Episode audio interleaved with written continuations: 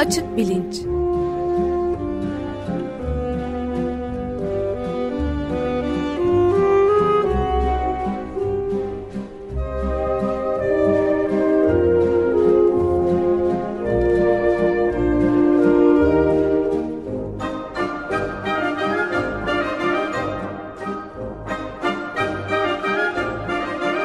Güven Güzeldere ile bilim ve felsefe sohbetleri. Günaydın Güven Bey, merhabalar. Günaydın Ömer Bey. Günaydın. Günaydın Özdeş. Bugün Açık Bilinç'te e, zamanın akışını e, konuşacağız. Ve konuğumuz yok bile anlayabildiğim kadarıyla öyle değil mi? Evet. E, şimdi zaten senenin son haftası.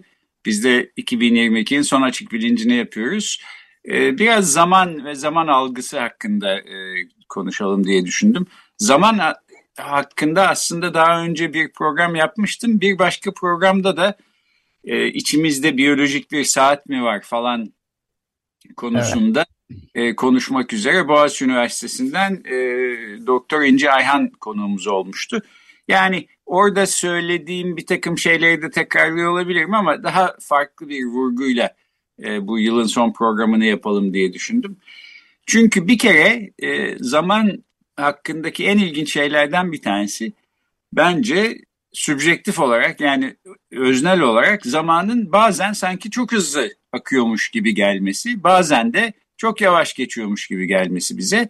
Oysa e, nesnel ölçülerle e, değerlendirdiğimiz zaman e, yani mesela saatin e, kaç dakika geçtiğini gösterdiğine falan bakacaksak e, öyle bir fark olmadığını görüyoruz. Yani zaman işte 5 dakika aynı 5 dakika ama bazen o 5 dakika bize 3 saniye gibi gelebiliyor. Bazen işte 5 saat gibi gelebiliyor. Peki niye?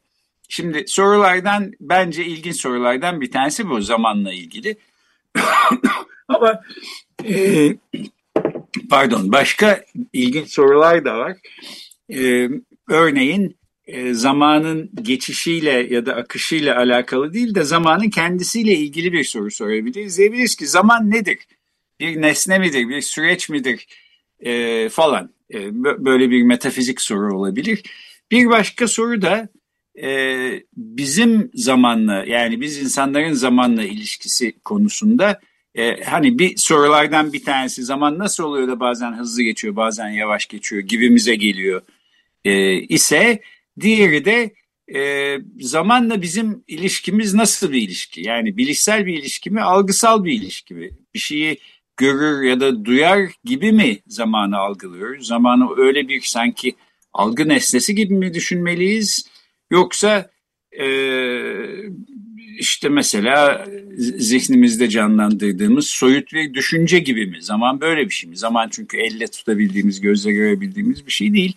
Ama sanki soyut bir düşünce gibi de değil. Yani algı e, imiş sanki zamanla ilişkimiz algıya daha yakınmış gibi insanı düşündürten, düşündürten yönler var. Öyle değilmiş gibi düşündürten yönler de var. Neyse bu üç soruyu bugün ele alayım e, dedim. Şimdi benim e, Ayrıca zamanın akışı hızlı mı geliyor, yavaş mı işte insana nasıl e, sübjektif olarak, özne olarak nasıl e, bunu değerlendiriyoruz? Bu da bence e, bazı dönemlerde daha da önemli hale gelen bir konu. E, o meseleyle bitireceğim programı. Şimdi birinci soruyla başlayalım. Zaman nedir? Nasıl bir şeydir? Bir tür nesne midir? Bir süreç midir? E, algıladığımız şeyler gibi bir şey midir? E, bu konuda e, yazan en eski e, dönemden e, felsefecilerden birisi Aziz Agustin. E, işte milattan e, sonra 4. 5. yüzyıllarda yaşıyor. E, Hristiyan olduktan sonra Hristiyanlık üzerine e, çok yazan işte Orta Çağ'ın baş e, kısmında erken e, felsefecilerinden bir tanesi. Diyor ki zaman benim çok aşina olduğum bir şey. Kendi kendime sormazsam eğer zaman nedir diye ne olduğunu biliyorum diye düşünüyorum. Ama ya bu zaman nedir gerçekten diye sorduğum zaman birden anlıyorum ki hiçbir şey bilmiyorum diyor.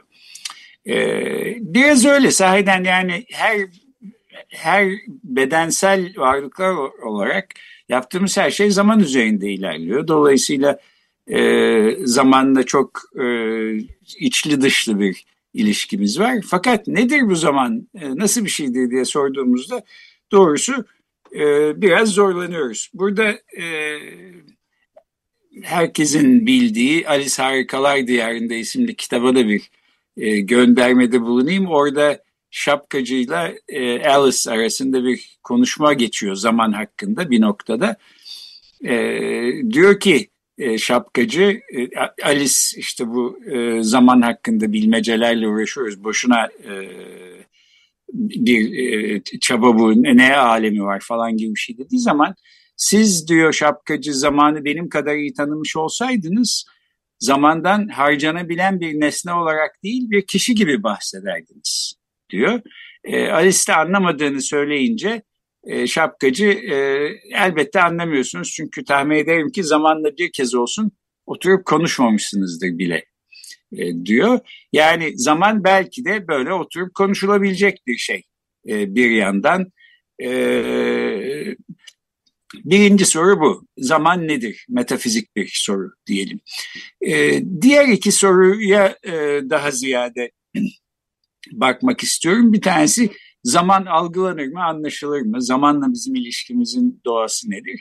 Öbürü de peki zamanın geçişi hangi e, işte nörolojik altyapıya bağlı ve nasıl oluyor da bazen hızlı geçiyormuş gibi geliyor bize zaman, bazen yavaş geçiyormuş gibi geliyor. E, şimdi zaman algılanır mı, anlaşılır mı? Bu da bir felsefe sorusu aslında. Yani zamanı bir tür nesne gibi e, göreceksek o zaman e, yani elle tuttuğumuz işte sesini duyduğumuz kendisini gördüğümüz bir nesne gibi bir şeyse zaman o zaman e, algılıyor olmamız lazım. Belki ayrı bir modalitesi var yani bu beş duyumuzdan farklı olarak bir de zaman akışı algısı modalitemiz var. Ama tam da öyle değil gibi çünkü zamanı tutamıyoruz elle işte hani şuradan e, mesela zaman birbirimize hediye edebileceğimiz bir şey değil. Bir kutunun içine koyup al sana işte ekstra bir sene getirdim falan diyemiyoruz. E, daha ziyade yaptığımız işler üzerinden hep tanımlanıyor. Yani ben e, size yaptığınız bir işte yardımcı olarak mesela bir parça zaman kazanmanızı sağlayabilirim. Ama e, zamanı işte alıp bir kutuya koyup sarıp sarmalayıp size hediye etmek etmemle alakalı değil bu. E, bu şekilde düşündüğümüzde zamanla ilişkimiz belki bir algı e, ilişkisi değil, bir anlama ilişkisi mi acaba diye düşünebiliriz. E, zamanın insandan bağımsız bir yönü tabii ki var. Yani insanlar çünkü evrende e, nispeten yakın zamanda evrimleşerek var olmuş bir tür. İnsanlardan önce yok muydu? E, zaman geçmiyor muydu? Geçiyordu elbette. Bunu ölçüyoruz da. Üstelik e, biz insanlar tümden yok olsak zaman yine geçmeye devam edecek. Daha doğrusu zamana bağımlı olan süreçler aynı şekilde bizden bağımsız işlemeye devam edecek. E, dolayısıyla zamanda böyle bir nesnel bir taraf var. E, bazı felsefeciler de diyorlar ki şimdi biz zamanla uzayın zaten ayrı ayrı artık kavramsallaştırılamayacağını e, öğrenmiş bulunuyoruz. 20. yüzyıldan itibaren fizik bize bunu söylüyor. E, bunun ötesinde aslında e, hareket olmadan zamandan bahsetmek de söz konusu değil. Mümkün olamaz diyenler var. Yani bir şekilde evren her şeyin sabit durduğu ve hiçbir şeyin hareket etmediği bir evren olsa orada zaman geçmezdi. E, zaman olmayan bir evren olurdu diyorlar. Bu da işte zamanla e, başka bir fiziksel e, büyüklüğü, özelliği ya da işte uzayı ve hareketi, yer değiştirmeyi e, birbirine bağımlı kılan bir görüş. Şimdi bundan da geçiyorum. Bu da ikinci soruydu. Zaman algılanır mı, anlaşılır mı? Son soruya geleyim. Zamanın geçişi hangi nöral etkenlere bağlı? Ee, zamanın geçişi bir kere her şeyden önce bizim sinir sistemimizin ne kadar hızlı çalıştığına bağlı. Yani e, sinir sisteminde yer alan işte hücrelerin, nöronların birbirlerine sinyaller ilettiği anlaşıldıktan sonra aslında 19. yüzyıldaki en önemli e, araştırma projelerinden bir tanesi. Peki bu sinyaller hangi hızda ilerliyor? Bunu bulalım e, olmuş. Hermann von Helmholtz diye işte bütün fizyolojinin en önemli kurucu babalarından belki bir isim. E, 1800'lü yıllarda kurbağalarda mesela e, bu elektriksel sinyallerin e, işte sinir lifleri boyunca hangi hızda e, iletildiğini bulmuş. Daha sonra bulunuyor ki aslında insanlarda pek çok farklı lif var. Kimileri yavaş e, sinyal iletiyor, kimileri hızlı iletiyor, farklı işlevleri var filan. Şimdi e, eğer bizim sinir sistemimizde nöronlar arasında gidip gelen sinyaller mesela her zamankinden iki katı daha hızlı gelip gitseydi belki dünyada olup bitenleri daha yavaşmış gibi algılayacaktık. Sanki böyle bir yavaş çekim gibi. Ya da yavaşlasa bu sefer yani bizim sinyal iletişim sistemimiz yavaşlasa belki dünyada olan biten daha hızlı olup bitecekmiş gibi e, düşünecektik. Belki bazı insanlar bazı mutasyonlar nedeniyle çok küçük farklarla biraz daha hızlı ve veya dakik olabiliyorlar. E, işte bu da e, ne bileyim yani bir futbolcunun bir yıldız futbolcu olmasına neden olabiliyor. Çünkü herkesten yarım saniye daha hızlı e, topu görüp çevirebiliyor. Ya da bir müzisyenin işte çok zor olan bir müzik parçasını çalabilmesini sağlıyor. E, bütün bunlardan konuşmuştuk. E, bir iç saatimiz mi var, bir biyolojik saat mi var? Çünkü bir takım şeyler sahiden zamana bağlı olarak ilerliyor. Yani saçımız uzuyor mesela. Bu bizim irademiz dışında gerçekleşen bir şey ve hep aynı hızda uzuyor saçımız. E, saçımın uzatmasını biraz durdurayım diyerek durdurmayı beceremiyoruz. Aklımıza bile gelmiyor. İyi de bir şey aslında bu tür bir bağımsız, otonom sisteme bağlı olması.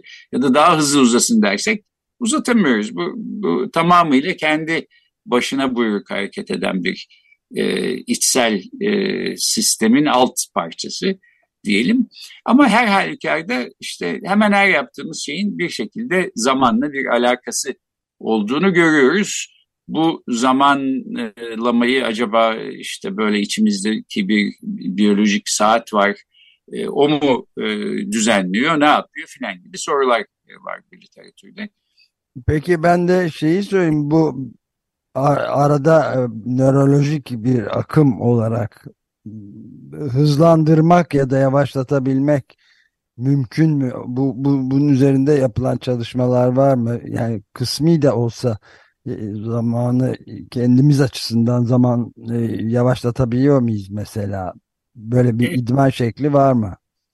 Tamam, çok iyi bir soru. Şimdi tam da ondan e, bahsedecektim aslında. E, şimdi şu biliniyor, bazı canlılarda mesela sinyallerin e, işte e, nöronlar arasında gidip gelme hızı veya e, kasların ucundan işte ellerinden ayaklarından neyse beyine ulaşma hızı e, insanlara göre daha yavaş.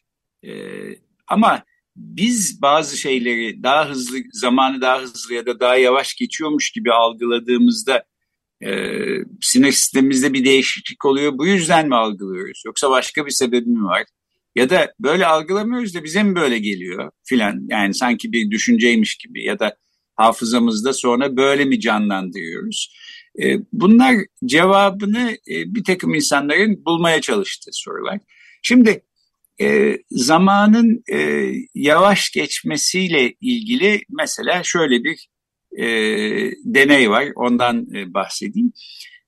Bir kaza anında mesela zaman sanki daha yavaşlıyormuş gibi e, geliyor insana. E, benim bir kere başıma geldi. E, başına gelenler bunu hemen e, bileceklerdir ne dediğimi. Yani sanki yavaş çekimde bir film seyrediyormuşsunuz gibi oluyor birden. Üç saniyede olması lazım işte bir yerden bir yere çarpacaksınız ya da düşüyorsunuz neyse. E, o sanki böyle 30 saniye gibi geliyor. Şimdi e, o sırada gerçekten bir şeyler oluyor vücudumuzda ve biz zamanı gerçekten yavaş geçiyor gibi mi algılıyoruz? Yoksa e, şöyle bir hipotez de var bunun karşısında. Yok aslında işte zaman her zamanki gibi geçiyor bir fark yok. Yalnızca biz olup bittikten sonra hafızamızda bunu daha detaylı bir şekilde ve sanki daha yavaş geçmiş zaman gibi mi kurguluyoruz? Bu da şüpheci karşı hipotez. Şimdi bana ilki hep doğru gibi geliyor çünkü yani bir kez başınıza geldiği zaman bunun ne kadar gerçek ve otantik bir şey olduğunu görüyorsunuz. Gerçekten zaman yavaşlamış gibi geliyor. Yani bunu sonradan böyle soluk bir hatıra olarak öyle hatırlıyorum falan gibi değil. Bizzat o anda sanki zaman yavaşlamış gibiydi diye e, biliyorsunuz. Şimdi e, David Eagleman diye bir e, Amerikalı nörobilimci var. E, zamanın e, zaman algısı üzerine çalışıyor. Çocukken de bir kere damdan düşmüş. Böyle damlarda geziyormuş ve zaman yavaşlamış gibi gelmiş kendisine. E, hep merak ettiği bir konuymuş. E, biraz da böyle zaten e, parlak e, bir e, parlak zihinli bir kişi olduğundan ben bunu çözeceğim. İlla deneysel olarak bulacağım falan diye niyetlenmiş. İşte bir yerlerden fon bulmuş filan falan ve bir deney tasarlamış. Yani e, şu soruya cevap vermek istiyor. Zaman yavaşlıyor gibi olduğu anda, olduğunda bir kaza anında gerçekten öyle mi? Algımızda bir değişiklik mi oluyor yoksa e, olmuyor da bize sonradan sanki öyle olmuş gibi mi geliyor? Bunu soruyor David Eagleman. Şimdi bunu nasıl e, deneyebilirsiniz? Yani insanları kaza içinde bir şekilde yerleştirecek ya da onlara kaza yaptıracak haliniz yok. Yaptırsanız bile sonradan sorduğunuzda e, derlerse ki size evet zaman yavaşlamış gibi geldi bana. E, bu gerçekten zaman yavaşlamış mıydı yoksa sonradan öyle mi e, hatırladı sorusunun cevabını yine alamamış olacaksınız. David Eagleman buna şöyle bir kendince bir çözüm buluyor. Ee, bir dijital saat yaptırıyor özel. Ee, böyle kalın bir bantla insanların e, bileğine takılıyor. Bu dijital saatte dijital sayılar, dijitler, numaralar yanıp sönüyor. İşte mesela 4, 4, 4 diye yanıyor, 7, 7, 7 diye yanıyor. fakat belli bir hızdan yani belli bir frekanstan daha yüksek bir frekansla yanıp sönerse bu dijital e, numaralar biz onun ne olduğunu göremiyor oluyoruz. Çok hızlı yanıp söndüğü için. Yani 2-2-2-2 e, diye peş peşe yanıp söndüğü zaman o kadar hızlandırabilirsiniz ki e, yanıp sönme frekansını 2'yi göremiyor oluyorsunuz. Burada bir şey yanıp sönüyor onu görüyorsunuz ama ne hangi numara olduğunu göremiyorsunuz. Şimdi David Eagleman şöyle düşünüyor bir kaza anında gerçekten zamansal çözünürlük artıyorsa yani biz bir şekilde hani başka türlü algılayamadığımız şeyleri daha yavaşlamış bir durumda algılıyorsak e bir kaza anında bu saati de yavaşlan, yavaşlamış gibi algılayabilmemiz lazım. Yavaşlamış gibi algılarsak hangi numaranın yanıp söndüğünü de görmemiz lazım. Yani 2-2-2 diye çok hızlı yanıp sönüyor görmüyoruz ama kaza anında aslında görebileceğiz e, bu hipotez doğruysa. E, peki kaza, insanlara kaza yaptıracak haliniz yok. E, tamam onları da bir kuleye çıkartıyor. Böyle o, e, 50 metre e, yüksekliğinde bir kule. İşte oradan düşmesi bilmem iki buçuk dakika mı ne bir şey sürüyormuş. Tabii önceden de bir kağıt imzalatıyorsunuz. İşte başıma bir kaza gelirse e, sorumluluk bendedir filan diye. Altta da bir güvenlik e, ağı sermişler. Dolayısıyla atlıyorsunuz iki buçuk saniye boyunca düşünüyorsunuz ama sonra e, ağın üstüne düştüğünüz için ölmüyorsunuz, kurtuluyorsunuz. E, yapmanız gereken şey bu iki buçuk saniyede düşerken yani kolunuzdaki saate bakmak ve orada hangi sayının yanıp söndüğünü görüyor musunuz, göremiyor musunuz bunu söylemek. E, atlamadan önce göremiyordunuz, çok hızlı yanıp sönüyordu. Fakat bu düşüş anında eğer gerçekten zaman yavaşlarsa e, bu sayının da yanıp sönmesinin yavaşlaması lazım. Sizin de görebilmeniz lazım.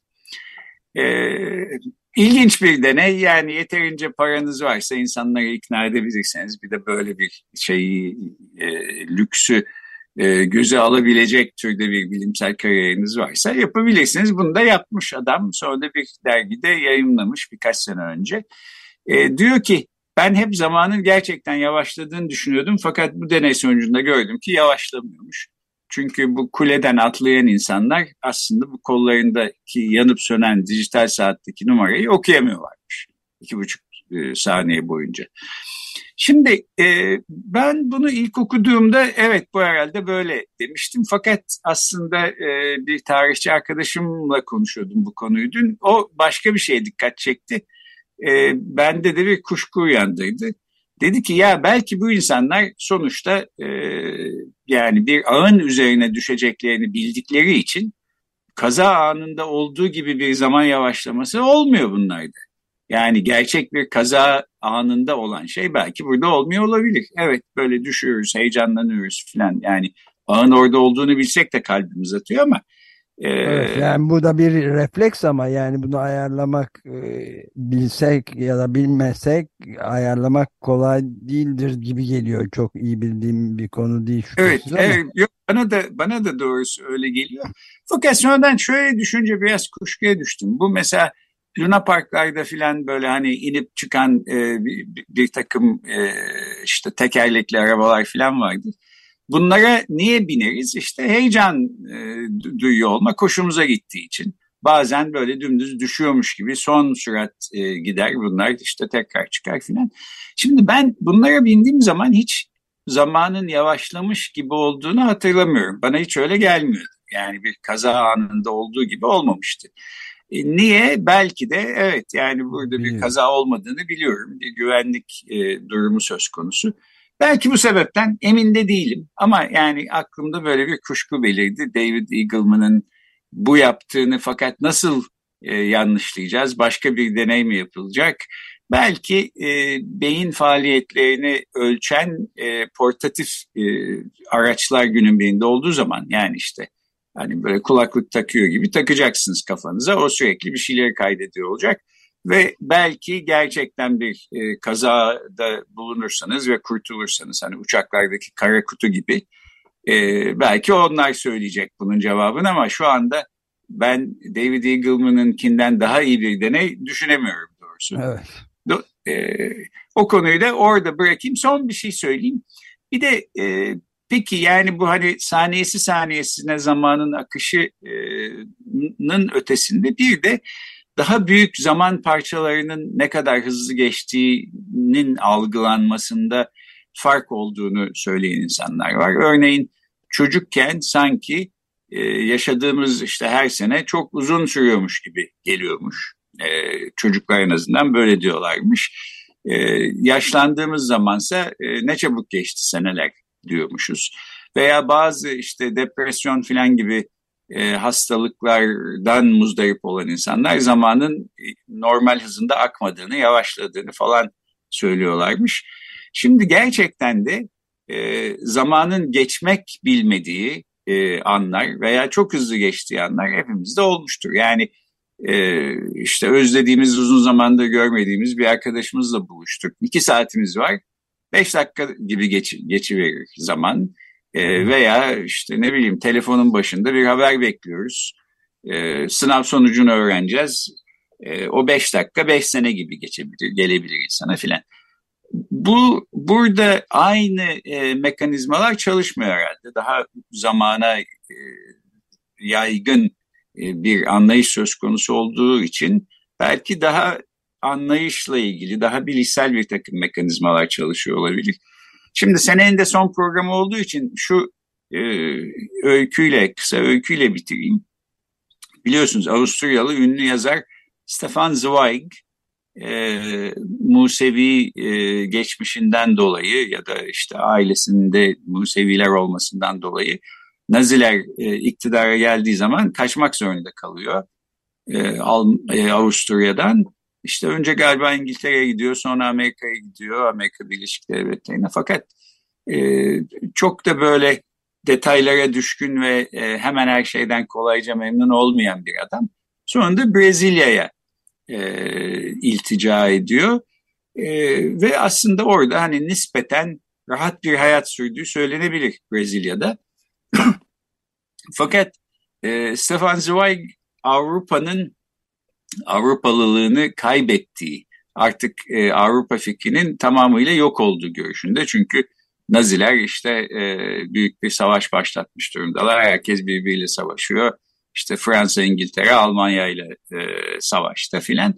Ve e, 22 Şubat 1942 senesinde e, eşi Lotta Zweig'la birlikte e, işte bir veda mektubu yazıp arkalarında bir tür zehir içerek yataklarına uzanıyorlar. Elbiselerini giymiş vaziyette ve öyle ölüyorlar. E, sonra evi temizlemeye gelen kişi buluyor onların cesetlerini.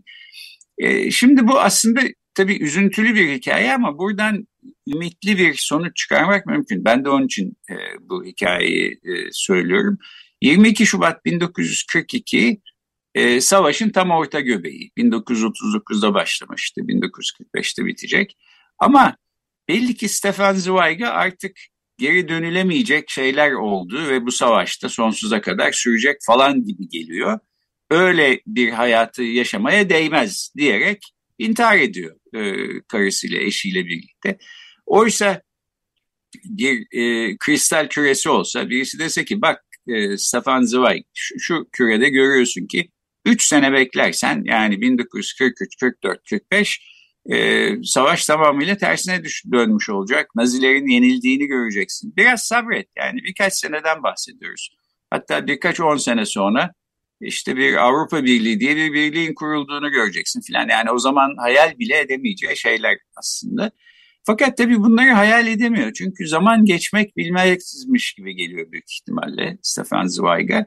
Ve 1942 senesinde işte daha hayatımın sonuna kadar bu e, eziyeti çekmektense e, ben öleyim gideyim diye e, eşiyle birlikte intihar ediyor, hayatına son veriyor. Halbuki vermese daha kim bilir ne eserler yapacaktı, yazacaktı, ortaya çıkartacaktı ve ayrıca e, görmediği ve görebileceğini hayal edemeyeceği belki bir şeyler görecekti.